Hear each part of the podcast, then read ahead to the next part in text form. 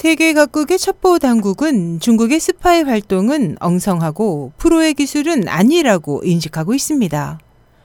많은 나라가 기술력과 기밀성에 주력하는 가운데 중국은 수를 늘리는 것에 힘을 쓰고 있습니다. 중국의 질보다 양이라는 수단은 실제 매우 효과적입니다. 중국인 유학생들이 스파이 활동에 참여합니다.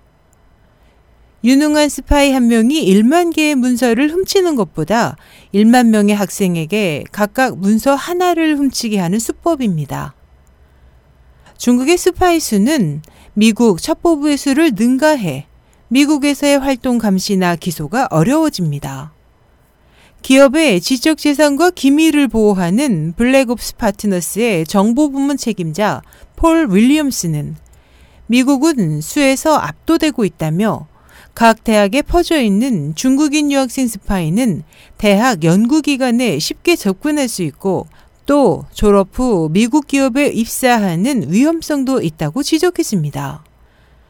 많은 중국인 스파이는 직업적인 스파이가 아니고 대다수는 의뢰를 받아 일할 뿐이라고 덧붙였습니다.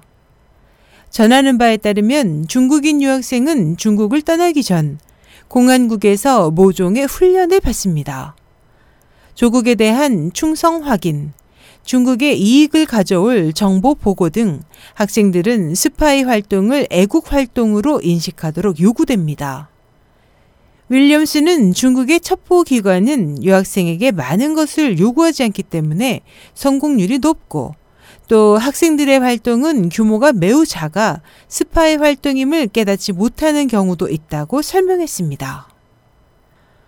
SH 희망성 국제방송 임소연이었습니다.